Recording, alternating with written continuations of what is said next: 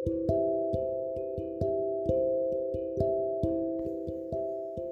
kamu yang lagi dengerin ini, yuk saatnya bareng aku.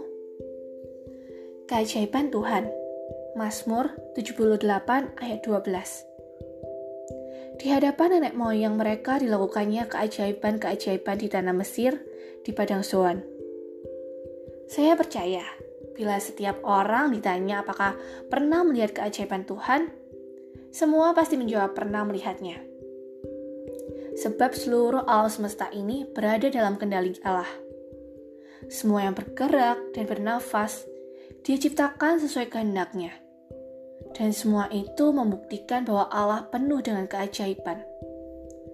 Bahkan Allah menunjukkan hal-hal ajaib kepada manusia kapan saja sesuai kehendaknya. Mazmur 78 banyak menceritakan keajaiban Tuhan pada umat pilihannya, bangsa Israel keajaiban yang Allah buat mampu menembus alam semesta. Laut merah dibelahnya, sehingga mereka dapat berjalan di tanah kering. Mereka juga dituntun oleh tiang awan dan tiang api, sehingga terlindung dari terik matahari di siang hari dan pada malam hari diberikan terang. Saat mereka lapar, diberikannya mana yang turun dari langit.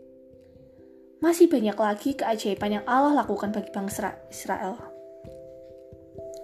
Semua hal ini menunjukkan kepada kita bahwa Allah berkuasa atas seluruh alam semesta.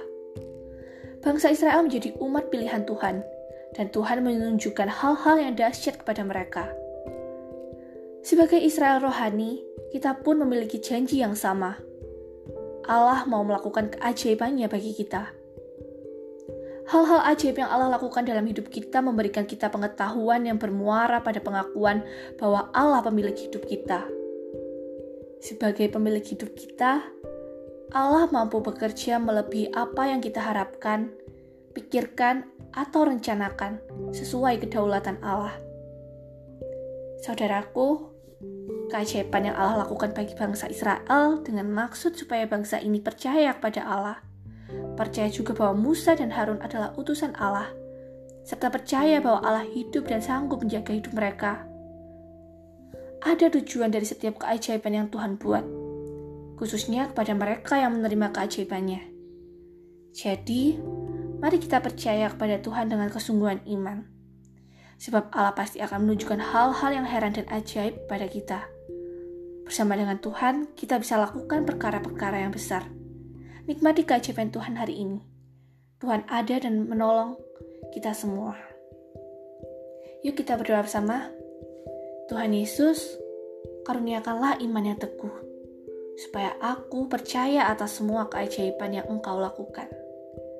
Dalam nama Tuhan Yesus Kristus, haleluya, amin.